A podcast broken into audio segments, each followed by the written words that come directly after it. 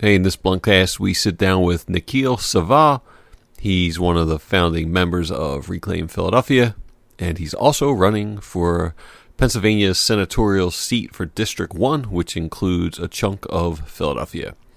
Hope everyone's safe and enjoy.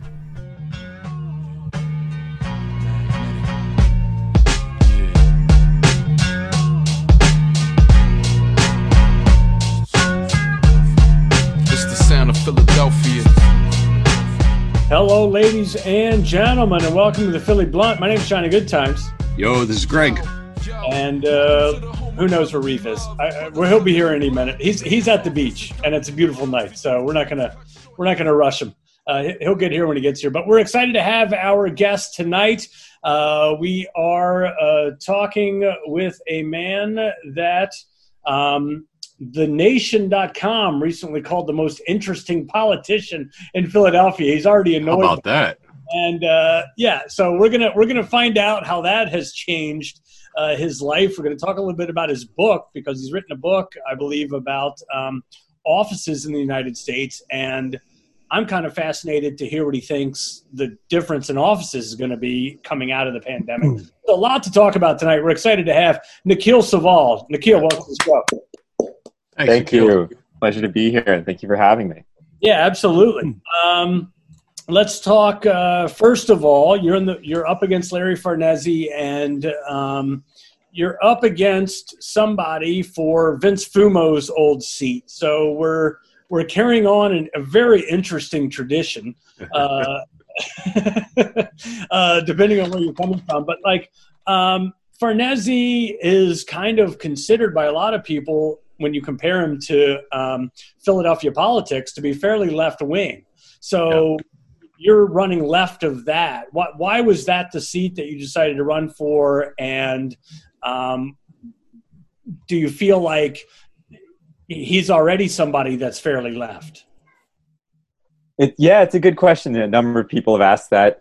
well, so in terms of running for a seat, I mean, you sort of run, you run where you live, and I, you know, I, I so I, I, I hadn't planned on hunting districts and trying to find a place. I mean, I, I hadn't moved to this to this area to try to, to try to find a, a place to run for office, but um, I did feel that as someone, so I, you know, I come into this as we mentioned my book. I'm a writer. I'm a journalist. I write about I write for magazines, and I write about architecture. I write about housing, but I've also just done a lot of organizing in Philadelphia. Um, I I was an organizer with Unite Here, the hotel workers, hospitality workers union.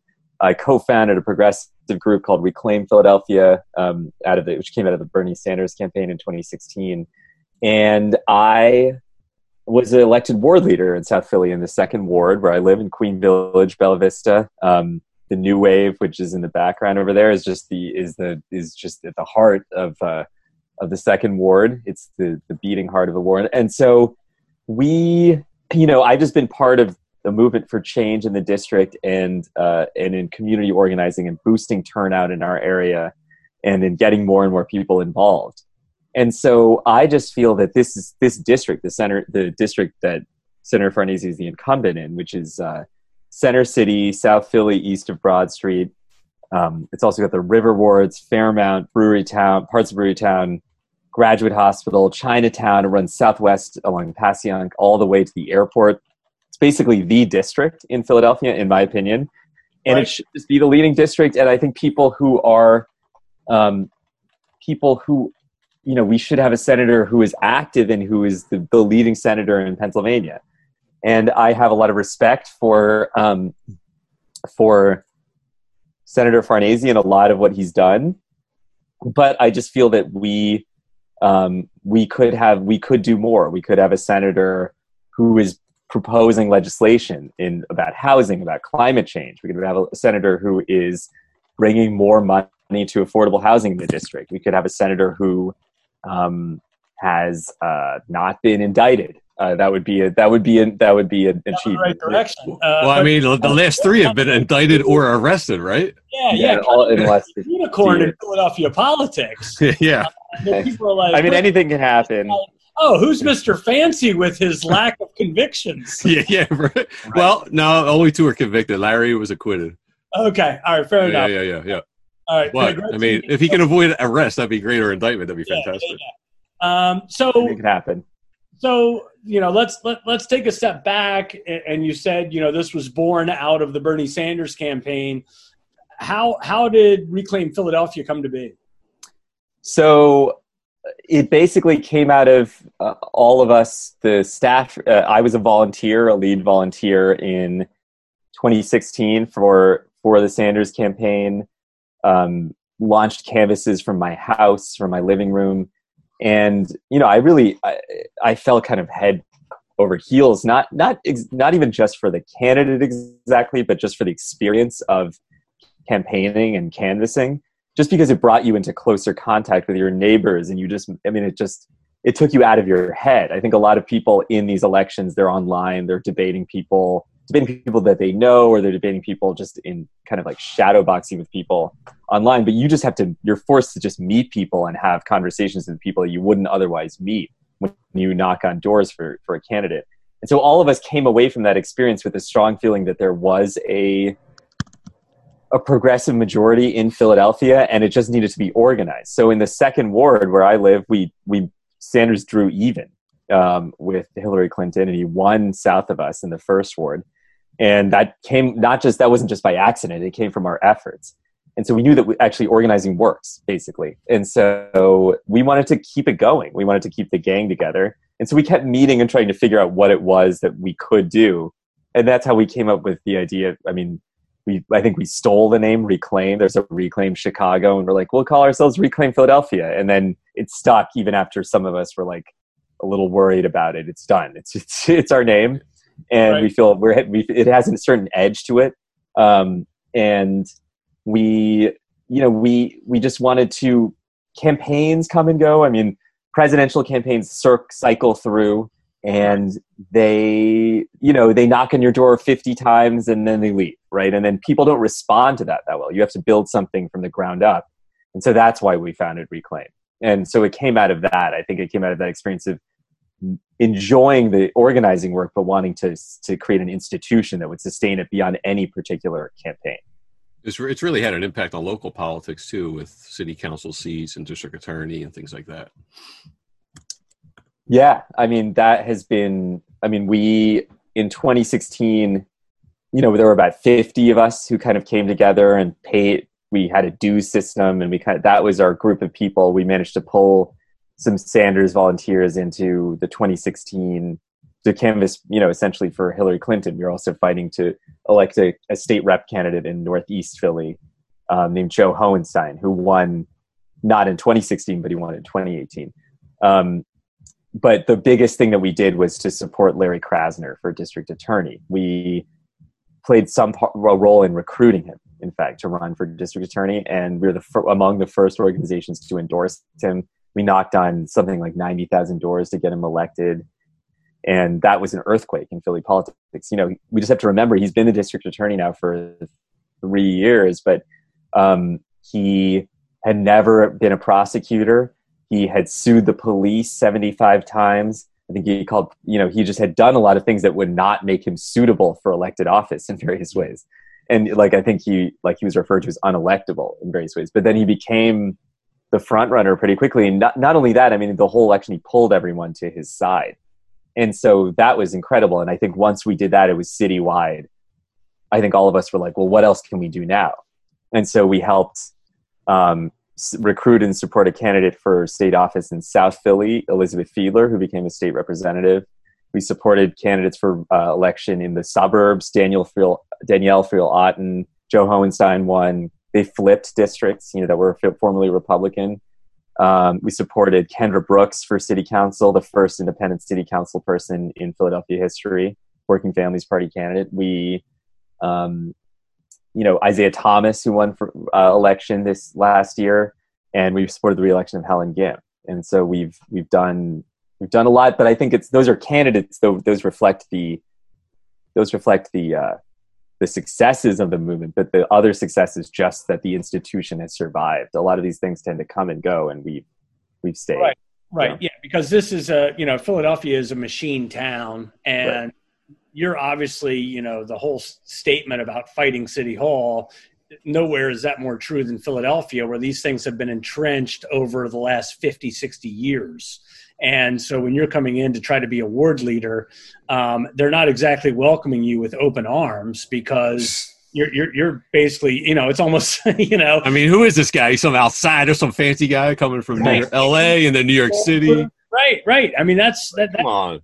Uh, you know how we are. We don't even. Johnny's been here 20 years, and we still don't really embrace. Yeah, they still. Yeah, they still bust my chops. Oh, you're not real Philly. Oh, you don't know. right. So, you know, I, it, it, had to have not been easy, you know, to get that ward seat because that's not how Philly politics moves. Philly politics moves at a very entrenched level where you know you don't move out until you die and then you're replaced by your you know your son you know? yeah, yeah, yeah. Uh, i hope know. to continue that tradition we have we're raising a toddler he's going to take he's going to take over this ward when i'm when right, I'm old. right yeah um, but how how in the world did you get in there, and how how harsh was the opposition to it, or is that just sort of a rumor that that's how hard it is to get into that?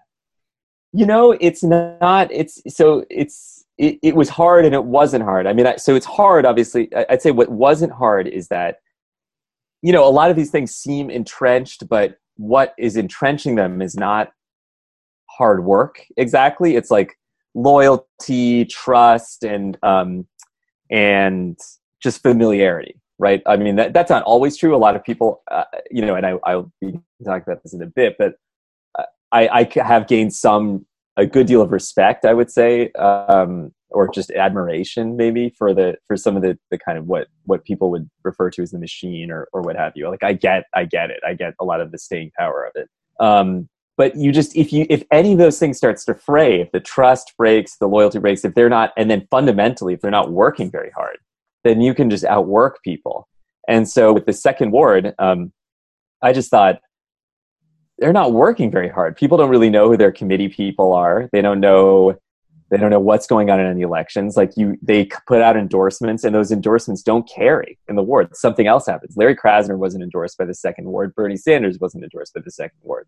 But we could just push and knock doors, and without a without an infrastructure, without any support, we could do it. I mean, uh, I mean, without you know de- the local party support, that is.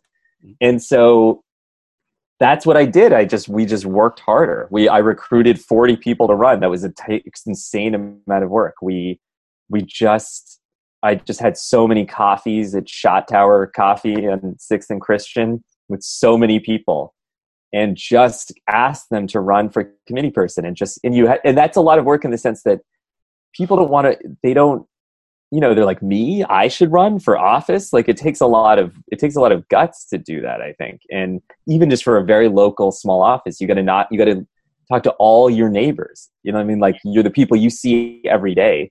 And you could lose and um, that's even in a way it's like it has more it's just tighter and it's closer to you than um, than running for even running for state senate. I mean i think it's just or let alone a, a bigger office and so they all ran we 33 people were elected and we and we won just because we we knocked more doors and we like worked harder. Um, and that was and so you start to push at it looks like a closed door but the door is cracking it's like falling apart and you just really got to break it in. And i think that's that's that's how we, i was elected. I didn't actually run to be ward leader i just wanted to change the local party. And because i led the effort i was the natural person to be elected but it wasn't it wasn't with an intention of myself of promoting myself. It was an intention of promoting more people um, and then and then i had to lead it.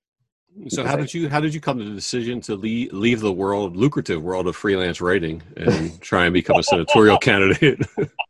Um, well it's just you know uh, the the why why did i do it? The the um the issue i mean for me it was it was a sense of I, I would I would say that I had not intended to. Ten years ago, certainly, if you had asked me whether I would run for office, I would have said no.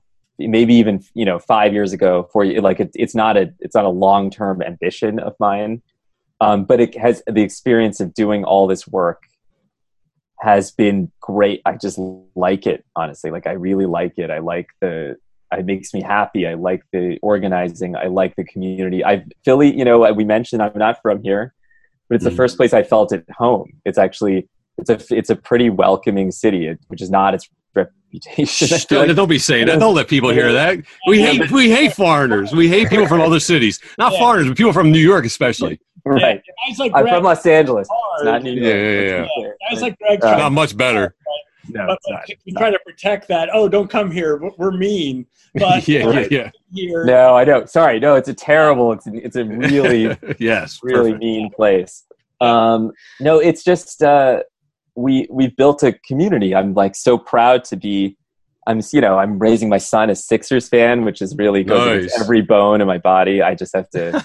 Um, but Well, that's I- proper parenting. I mean, you can Right. be a Lakers fan, but he born here needs to be a Sixers fan. it's true. It's true. We can't. I mean, he can't be a Lakers fan. yeah, no, he I wouldn't. He I wouldn't force that. he can't be a terrible person. And I Right. think And, and probably bullied, unfortunately. Yeah. yeah. um, and so it's just you know i think that has been part of it and so wanting to wanting to put all that work into into action and wanting to feel that you know and then feeling and it's a certainly more negative way to put this is being a ward leader and dealing with state officials dealing with political officials in uh, in harrisburg. You're just you suddenly start to feel like years and years of this has demoralized so many people or they've lost their way or they're just not ambitious or they don't recognize the potential of their district or the people they work with. Maybe they've lost, they've lost touch with them. They move solely among a set of like elites and institutions and they like don't they're not they, they don't seem to want to do anything exciting with their job. And granted we have like crazy republicans in harrisburg who are trying to stymie it who i mean are trying to kill us all. Like i mean literally you know at this point. And so we we just have to it's not a, it's not easy but i just feel like we that was ex- i was like no we deserve better. And i i want i need better for for us. I need better for my family. I need better for the people i know. And so it didn't have to be me. I, that's the other thing is i feel like someone posed it to me. They're like what about you running for this seat? And i i didn't horrify me. And so and then i i started to do it. I started to raise money. I started to do all the things that are like are you know not the fun part of this. And i didn't i liked it i guess. I don't I, raising money is not something you should say that you like but it's just you know just the whole aspect of campaigning I, I liked. And and i've always liked the policy side of it. I've always liked the organizing side. And so those are the kind of key things that you need. You need to be able to build relationships. You need to um, develop policy and you need to be able to campaign. And and i i like all of those things. So. One thing that I, I read, there was a political article in March that was more or less how are we going to come out of the COVID 19? You know, how will we be different on the other side? And, and they interviewed a lot of different uh, intellectuals and so forth. And somebody said there's going to be a lot more respect for government work. mhm. And I wonder what your thoughts are on that, you know, because we've seen over the last couple months government just consistently fall down and uh, fail. I mean, you know, and, and on a especially on a federal level, but I think we've seen some of it and some depending on which state and depending on which city. Um, do you think that maybe coming out of this, young people will say, you know what, I'm not just going to try to make as much money as possible. I'm going to try to make the country a better place. I think so. I think that's. I think that precedes the the crisis a little bit. I think you know I saw that in the Sanders campaign. I mean, I'm I, in a way I'm on the older end of a lot of. I'm 37. Um, of I mean, a lot of I just I have a lot of friends now who are a lot younger because of the Sanders campaign, and so it's it's um I just I was really impressed at the time. I was like, wow, I was like, they're like the everyone is so much more hopeful than I was at even at you know I'm more hopeful now I would say and I was than I was when I was 22 and maybe that's just a feature of being in your 20s or that's what I thought but actually everyone is they just believe in stuff and they and they will act on it and fight for it in a way that I didn't at the time. And so um, I think that precedes the crisis and some of that is the the legacy of the financial crisis the Iraq war the um, and the sort of deepening recognition of what climate change. And so with COVID 19, one thing that you see is that a lot of the things that we had been asking for as a movement or what have you um, can be done. You can expand unemployment benefits. Accessible overnight. Overnight, right? After decades of fighting for it, overnight it suddenly became accessible. Yes. Yeah, yeah, exactly. Like you're just like, oh, paid leave. Like they passed it. Right, like it's right. just like, you know, they just did it. And they're like, right. and it's like eviction moratorium. Like we're not going to kick you out of your house. And it's just Mhm. like, we're not going to shut off your access to potable water.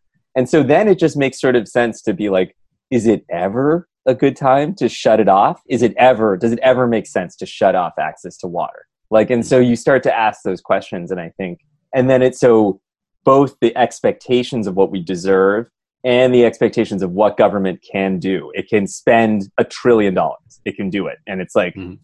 you know, it's like, oh, like, so all the questions about like, how, how, but where's, where, how can we pay for it? It's like, Right. it's just, It's overnight. turns out, yeah, like you can pay for, no, we have trillions and it's just, yeah, yeah. and we Right. just Right. borrow and we yeah so um i mean you know it's not it's not it, like it's not there are lots of things that aren't great about the recovery plans and like there's still it's still being fought over and i think it's not it's not a done by any means a foregone conclusion but i think it's just i do feel optimistic and you know the other thing i feel optimistic about is just like the resilience of people I was gonna Oh, sorry. Give us, give us some optimism because I think for a lot of us, this is a pretty dark day. yeah the the the thought is, you know, we see these guys show up with AR-15s on the Capitol steps of our gov- state government, and it's like the bad guys are winning, and it's really hard to be optimistic. So give us give us some optimism. Yeah, that's. I mean, that stuff is not. You know, there aren't that many of those people. I feel like they they get. This is the other problem. Is like people do this and they get it. They get a lot of attention from the Right, media and Yeah, like yeah. and but if nurses show up on the Capitol, like it's just it's just not covered. Even though um, Right. there are thousands more nurses than there are Sure.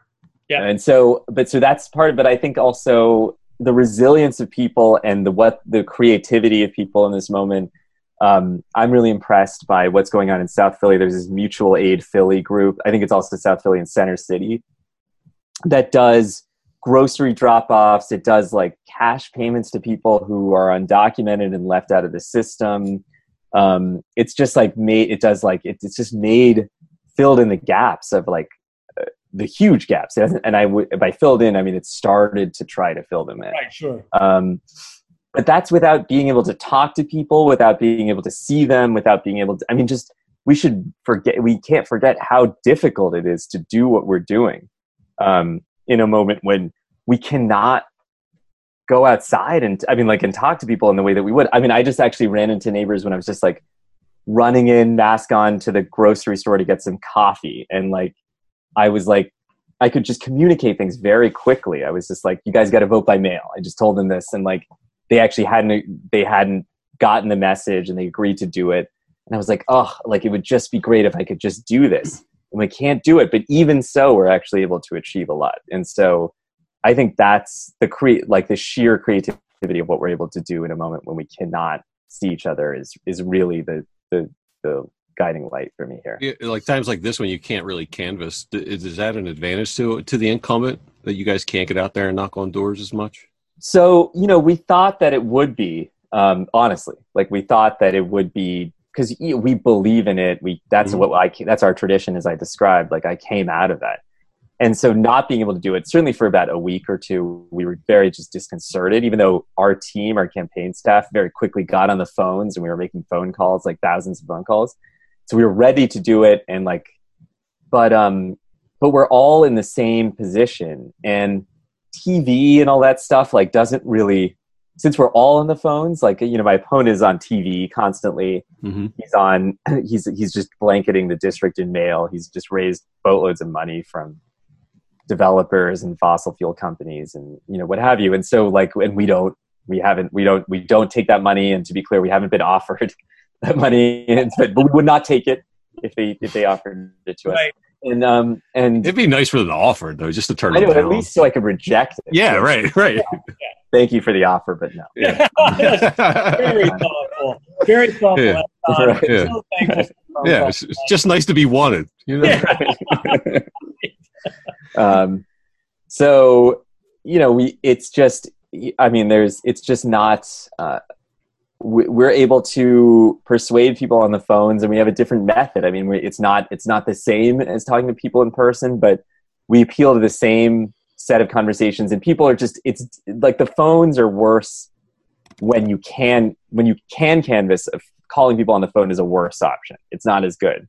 Right. but when it's the only option it's fine you know it's just like it's actually it's totally fine. And actually everyone is everyone is doing it. And so and that's and if you're if you have the hundreds of volunteers supporting it, you if you have the authentic enthusiasm behind you that that it's it's that's all you need. You know i mean it's that and i mean it helps to be able to put mail i mean that's not the only way to contact people but yeah, it's it it doesn't it you can you can somewhat replace it Well, I want to I want to roll back a little bit and let's talk. You released a book called uh, Cubed back in 2015 that was talking about life, uh, office life, and I think this was before you even were thinking about politics. But you released a book about office life, and I'm kind of fascinated by the future of the country when it comes to that because we've got. I, I feel like a lot of people are suddenly figuring out, oh, I don't need to fly to Wichita to be at that meeting. mm-hmm. I can everything I need to say can be said on Zoom or whatever. Um, what do you think the impact is going to be as somebody that's actually studied this? What do you think the impact is going to be in terms of how people communicate for business? Yeah, it's a good question. I mean, I you know, so going back to the as someone who it, who's studied the history of actually of working from home. I mean, obviously, it, like it goes further back than the history of the office because people used to. One, people work from home still. Domestic labor, all that stuff is still true. But I feel that um, it was, you know, the original reason to kind of pioneer working from home was someone in Los Angeles was just like traffic stocks here in the 70s Yeah, like yeah. that's when it was like early 70s and like they're like can we figure out a way and they had this very rudimentary networking system and in the 80s a lot of people thought that like in the future there would be no cities at all. We would all just have these electronic villages across the country and we would just be networked. And then so that didn't turn out to be true. So like i, I mean actually cities became more important in some ways and more parts of cities are actually resemble offices. So like cafes and like we carry our offices everywhere in various ways and like we do office work everywhere. So so on one i'm just sort of hes- hesitant to make predictions but i think the thing is what happens with these things is that you start to it starts to clarify what offices are for. And so i think it just puts more pressure on offices to do to be like more to deliver more things. So i think what's likely to happen is a lot of companies are going to shrink their office footprint. Right. so that was already a trend. I think they're like except in like new york or places where they were like booming lots of companies starting out. Other places were converting office space to condos and things like that. That's what was happening. And so i think there's going to be and you know the cubicle the the which is was one of the kind of heart of my book the study of the cubicle um, has gotten smaller and smaller over the years because it, not because just because the offices like skimp on office space for employees so i think they're just going to like have less of it and you're going to be required probably less to go to go into work less. But i'm not super optimistic. I got to say i feel like there's going to be ways that people can track you at home. I mean it's not it's not like corporate america is not like a friendly place they're not they're not like and so just because they let you work from home doesn't mean they're not going to find ways to kind of like follow you around i mean we're already followed around with ads and all that stuff and Yeah. all our devices are listening in on us i mean it's Mhm. not that hard i think and so we should be even though i think there will be more working from home and more kind of fluid arrangements I, we shouldn't be we should be a little wary of it i think uh, and like just the only thing that ever changes office environments for the good is people really acting collectively to change them. So uh, that was the other kind of theme of my book is like i always wondered like why office workers didn't organize in the same way that in america anyway in the same way that they that blue collar workers did or you know just or like you know you just had strikes and stuff. You just never really had that in office spaces. But there were instances like in the 70s administrative assistants then called secretaries who were largely women were like well this sucks. I'm sick of making coffee for my boss all the time. I'm sick of doing his dry cleaning. I'm sick of like being a therapist and a psychological help and then i'm sick of being harassed. So there was actually organizing among secretaries and to, to stop that. And then it kind of changed the whole nature of harassment and i mean it just it changed the workplace completely. And so that was that's how these things change i think is ultimately like people just deciding that they have to take control of that that may happen this time and if it does that would be great and but i it's un, uh, without that happening it's not going to be i don't know that it's the expectations may change around how people work but Yeah, mainly yeah. cost cutting is the thing that drives Right, off right, right, yeah. Yeah, I was So- wondering, you know, between between that, what you've researched with that, and what you've now done with, you know, with the Bernie campaign and with your own uh, Reclaim Philly stuff. You know, you guys are, on you, you know, you're obviously very in tune with workers, but that's getting ready to change dramatically because we've just, you know, lost over thirty percent of the workforce. So, what you know do you foresee and here's something that i'm always on the fence about is it going to be a thing where people are only going to hire back certain people and everybody else is going to get left behind or do you think that workers are only going to come back if they come back with more power and and i'm really curious about how that because you know obviously it's it's going to be sort of a buyer's market because there's everybody's unemployed. So Right. you get sick of who's out there you know but at the same time i also get the impression that it's going to be pretty bad pr for companies to say oh we're going to bring back good people and pay them like crap because we can. Right. We yeah I, it's a choice. Ultimately it's a choice that we make as a society. I think there's like uh, i think we can you know there have been a lot of strikes in this moment. There have been a lot of people and and striking when tons of people un, are unemployed when it's like a scary time is like is a really risky decision. Like it's Yeah. a really i mean it's Um, yeah extremely and so all that kind of work is is you know it just shows that there's a lot of in you know amazon warehouse workers whole foods workers like we haven't seen strikes from these sectors. Um, and partly it's changed that we now consider these workers or we're, we're finally considering them as essential right? I think that's a that's a that change in the language that we all say that now even if we may not Yeah, mean sure. it in as we as much as we should is a big change. Um, and we'll see how much meaning gets put into that how, how long people continue to think of workers like nurses and but grocery store clerks and um, delivery people like as essential i hope i hope a long time. And so if that continues to be true then i think these strikes will have like broad or like you know actions anything like that. People just being like i'm not going to come back to work if i don't have hazard pay and uh, protective equipment or what have you.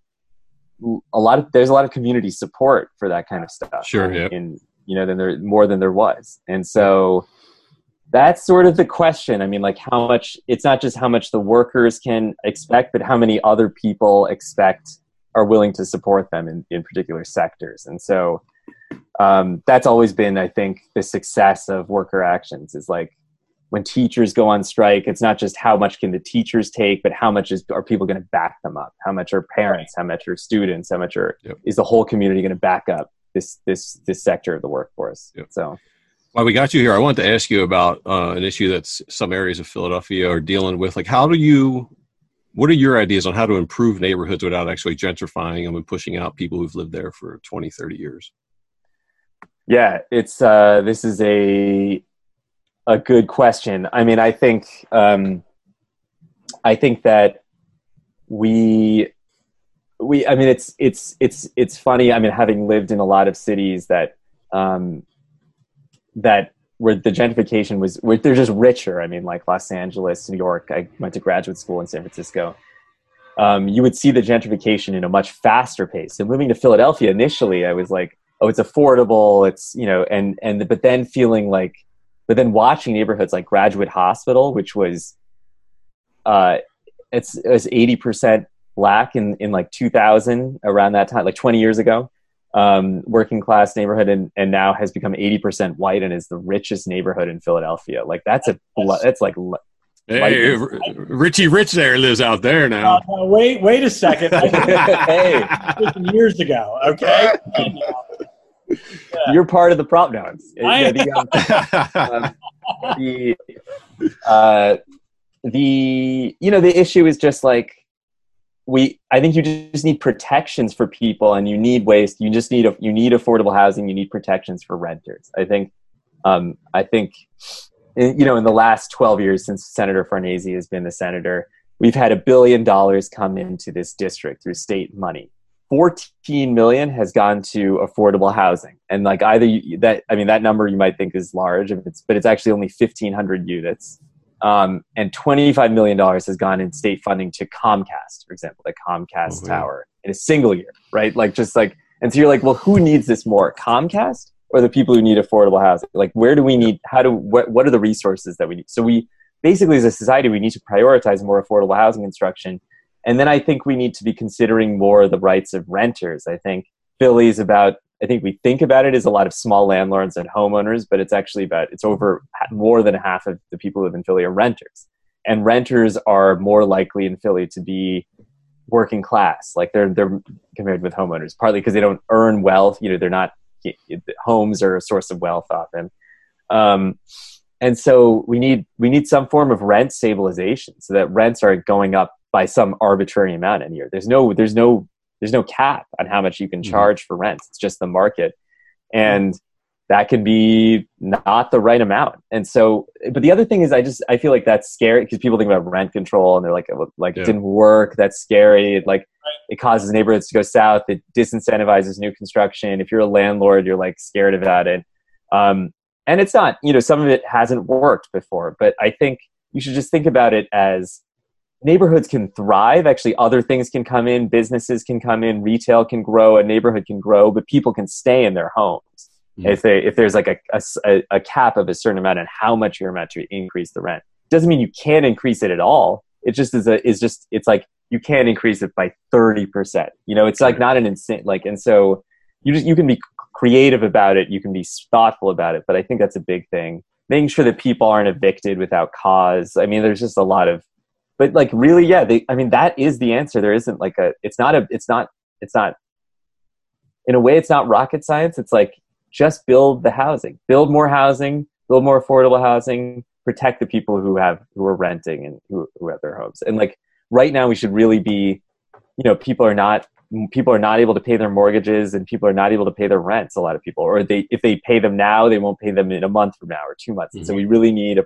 a program to you know effectively to cancel mortgages and rents to forbear them to make sure that people don't have to pay them. It's not their fault. It's not their Right. fault that they can't pay their rent you know and so um that's it's our society is shut down. You know we that's that's what we've asked people to do. They have to stay in their homes.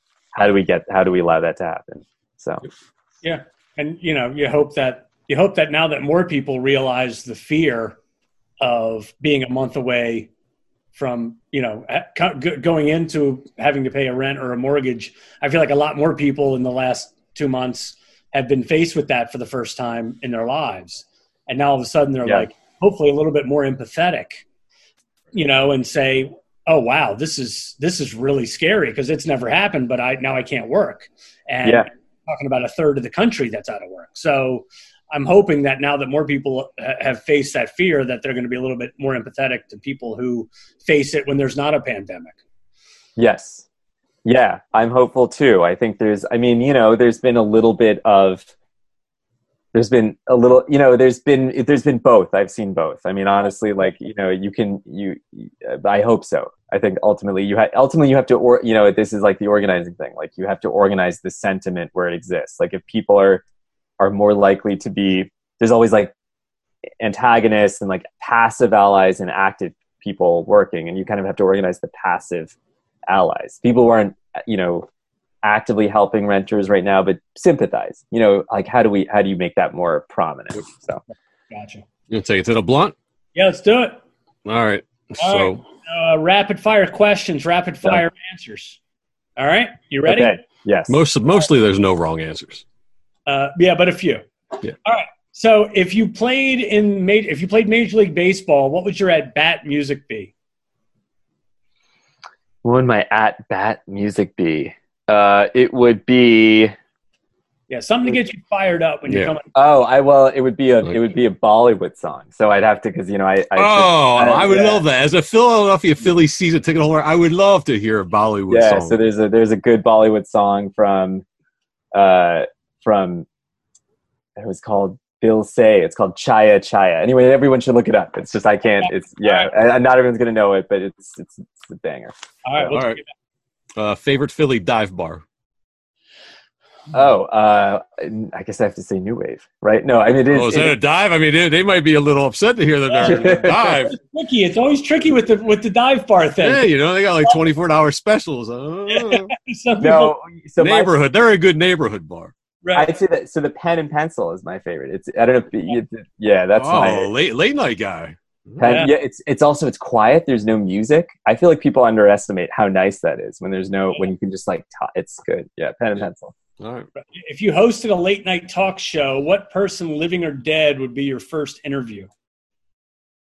Uh, what person, living or dead, would be your first interview? Uh, Rosa Luxemburg, the the old uh, socialist from the from the 20th century. Great, great. Anyway, yeah, that's that would be the two would be. I don't know. I, I feel like that. There's probably a better answer to that, but she All would be. I, I feel like I'm great. probably even more familiar with the Bollywood song than I am with Yeah, yeah, for sure. Yeah, yeah, yeah. yeah. All right, you uh, you've written for the New Yorker. Have you ever finished an issue of the New Yorker in one week? I don't know if I, I can answer. I should answer this on the record. No, no. you're not supposed to. You're not supposed. You just flip around. You go to the movie reviews first. Yeah, go but to- then the next one comes, and then suddenly you got thirteen piled up. yeah, yeah, yeah. It's true. So, so no, no is the answer for it. Uh, what's your uh, What's your karaoke song? Oh, it's uh, it's Common People by by Pulp. Oh yeah, oh great song. Came from Greece. She's got a There's a great thirst for knowledge. Uh, There's a great cover by uh, what's his name uh, from Star Trek. Really? Wait, you mean um, Kirk William or the or the other? Shatner does a cover of that. Really? Oh, it's No, I didn't know that. Oh, it's so good. Yeah. In fact, I think I heard the, the cover and then I went back and looked at the original. Yeah, it's good. Oh, I didn't know that. Yeah, it's a little long as a karaoke, so it's like five minutes, but it's like sometimes it. I might do "Nobody Does It Better." That's my uh, the James Bond Oh, theme, Yeah. but that's like you know. But anyway, uh, salsa or guacamole? guacamole. Uh, Uh, yeah, Budget's no object. What artist or group do you want playing at your birthday party? uh, live. It can it be living or dead, or it's got to be Yeah, living or dead. It's fine. Prince. Okay. Yeah, Yeah, I, I'm bummed Reef's not here because Reef would have been all over that. Uh, do you prefer out of the shower to use a robe or a towel? I prefer a robe, but in fact, I just I we don't have I don't even have one. I just I, Good, I good. so like when I'm in a hotel that has a robe or something, you know, you're like it's really Yeah. indulgent. Yeah. Uh, what's a book we should all read? Besides cubed, I yeah, guess. besides cute. Yeah, sure. Uh, now on Amazon.com for a low introductory rate of uh, what's the best? What's a good book? Um, it's a great Italian novel, My Brilliant Friend by Elena Ferrante. That's a great book. Everyone should read that. okay. Yep. if you had to be one celebrity for a day, who would it be? Uh, Brad Pitt. Yeah. Strong. Yeah, I mean, just especially now, I feel like he's just has never seemed. Yeah, coming into his groove. just- yeah. Yeah, I just like I thought he was phenomenal in uh, in what's it called? Um, Oh, Once Upon a Time. Once Upon a Time. Yeah, and like there was actually I was in when we saw it in the movie theater.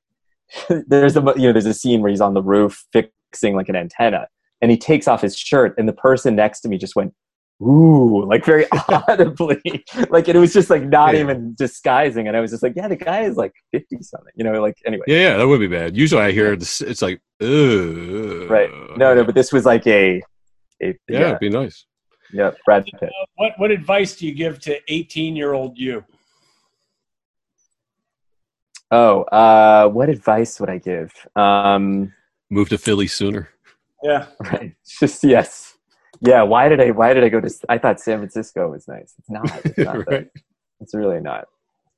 It really sucks now. God, Uh, it, it really is just the worst place. Everyone hates it. it's just everybody's either a millionaire or homeless, right? Yeah, yeah. It's basically middle class in San Francisco. right? Is that, I mean, that's what I've heard. I don't know. and then and then those millionaires i mean all millionaires are bad but like the worst but truly the worst group of people like just like i mean it does not get worse than the tech millionaire like it doesn't right. At least There's- old money knows how to act. yeah, you know, they've got like, they've, yeah, the, the the tech people, like they just are. I mean, they invented the stupid phones that we all have to deal. Like they're just ruining our lives. It's like it's Right. them. Yeah. Well, I want to see if you can give a truly political answer here. Who's better looking, me or Johnny?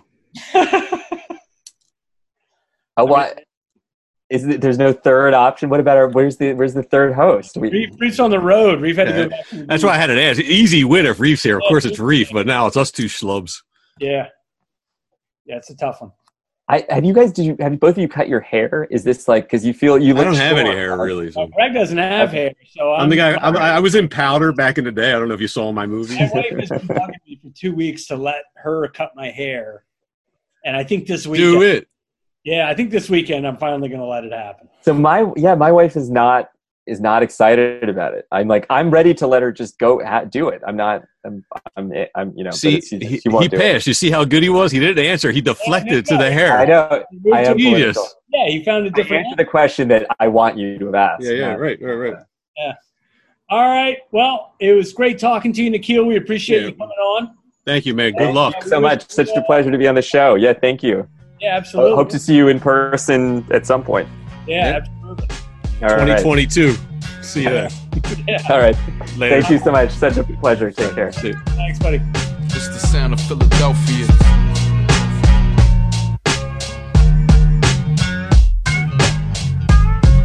Yo, yo, welcome to the home of brotherly love. Brothers covered in blood, the man's office is covered in bugs. The youth dreams cut short. Sweat